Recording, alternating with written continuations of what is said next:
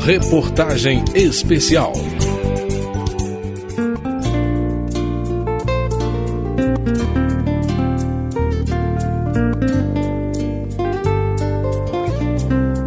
A modernidade vem gerando um caldeirão de questionamentos sobre o que é se relacionar. As perguntas parecem infindáveis. O casamento já está ultrapassado? Qual o modelo ideal de relação? O amor romântico está com os dias contados ou é possível manter uma individualidade dentro do casamento? Nunca antes houve tanta liberdade de escolha e nunca se falou tanto em como administrar melhor os problemas afetivos.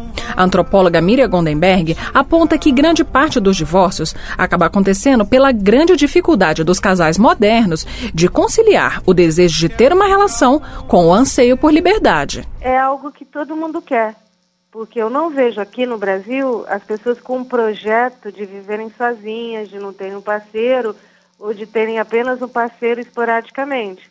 O que eu encontro é o contrário, as pessoas querendo ter um parceiro e o desejo cada vez maior de liberdade. A questão vai ser como os novos casais vão conseguir administrar esses dois desejos tão conflitivos. Em suas pesquisas sobre relacionamentos nos dias de hoje, Miriam não percebe o fim do amor romântico. A fidelidade, por exemplo, ainda é algo muito valorizado no Brasil, apesar da busca das pessoas por mais liberdade.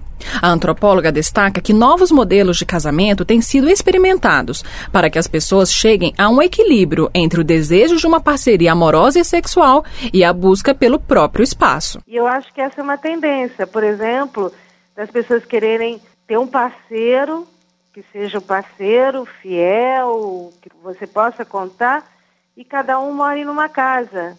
Então, quando as pessoas também recasam e têm filhos, às vezes é difícil morar junto, então os arranjos conjugais estão se tornando cada vez mais diversos. Sobre essa cidade eu já estou pronta para viver a minha idade, para entender a liberdade, para contar pros nossos filhos uma história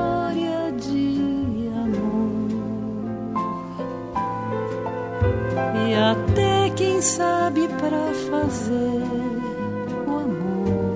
Bom, as relações amorosas são mesmo contraditórias.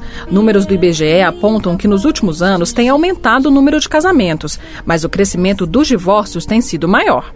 O psicólogo Carlos Molina analisa que a pressão pela separação é grande nos dias de hoje.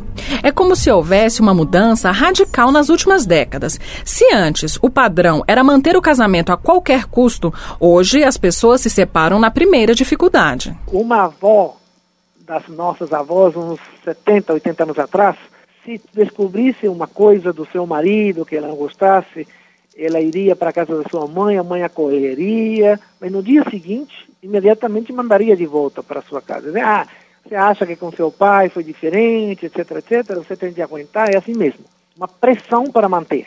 Hoje, uma mulher que está descobrindo alguma coisa suspeita com o marido, vai comenta com uma colega, vai ouvir, ah, todos são iguais, é, só muda de endereço, é, é, faça a mesma coisa ou chuteu. E a infidelidade não é a única questão complicada nos relacionamentos de hoje.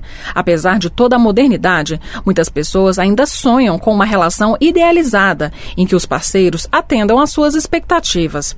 A psicóloga Carmelita Rodrigues explica que o resultado natural desse amor idealizado é a frustração. As pessoas entram com expectativas erradas, esperando do outro coisas que o outro não vai dar. É como se houvesse um contrato unilateral. Você assina um contrato, né, do teu lado, imagina que o outro também assina, mas o outro nem viu as cláusulas. Então você está cobrando do parceiro ou da parceira coisas que ele não está disposto a dar ou não consegue dar ou não pode dar, não é o momento dele. Carmelita explica que, ao constatar esse desencontro, a tendência das pessoas é mergulhar em uma certa desilusão.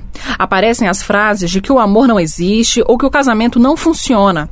Mas ela enfatiza que dentro de um relacionamento tudo é possível, inclusive a felicidade. Porém, é preciso perceber que uma relação demanda esforço dos dois lados e não se constrói de bons momentos o tempo inteiro. Além disso, a psicóloga destaca que uma relação bem-sucedida passa por cada um encarar suas próprias sombras, defeitos e qualidades, em vez de esperar tudo do outro. E que a atitude de recomeçar é todo dia, toda hora, é se respeitar na sua força e fé, se olhar bem fundo até o dedão do pé manter uma relação duradoura e prazerosa. Ah, se houvesse receita para isso, o inventor certamente já estaria rico. Mas podemos buscar referências na vida real. O ator Paulo Goulart está casado com a atriz Nistete Bruno há 55 anos. Para ele, o romantismo é um traço que a alma feminina segue desejando. Ser cavalheiro ou fazer pequenas surpresas dão um colorido especial à relação. Mas Paulo destaca que o romance precisa se renovar e sair da rotina. Já que o mundo de hoje é muito dinâmico, se as pessoas acompanham esse movimento, é possível ir construindo um romantismo para os dias de hoje. Além de destacar que não existe fórmula, o ator aponta que ser companheiro e estar bem com a sua própria individualidade é o que fortalece uma relação. Não tem fórmula, mas tem em realidade essa essência do amor. O bom humor é fantástico, a generosidade é fantástica.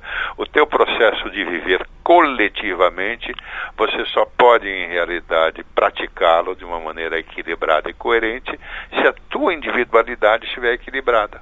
É um processo um pouco de autoestima, você se olhar no espelho todo dia de manhã de manhã, bom, tá ótimo, vamos lá, vamos trabalhar, vamos enfrentar a vida e dentro disso, minha querida, você toca o barco e cada um toca o barco à sua maneira. Parece que o grande salto de qualidade nas relações modernas passa pela iniciativa das pessoas em se conhecerem e se aproximarem de seus anseios individuais, sem esperar que o parceiro resolva todas as suas carências. Dessa forma, as pessoas podem construir suas vidas, não com um príncipe ou uma princesa imaginários, mas com um companheiro de caminho, humano e que também está construindo a sua própria estrada. Não deixe que o nosso amor seja um curisco no caos, mais passos da liberdade pisando seus degraus, feito de momentos bons e de momentos maus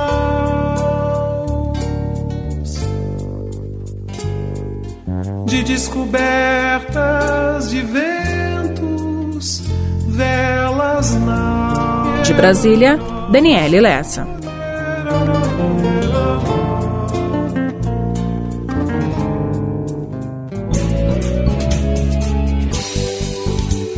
Reportagem especial.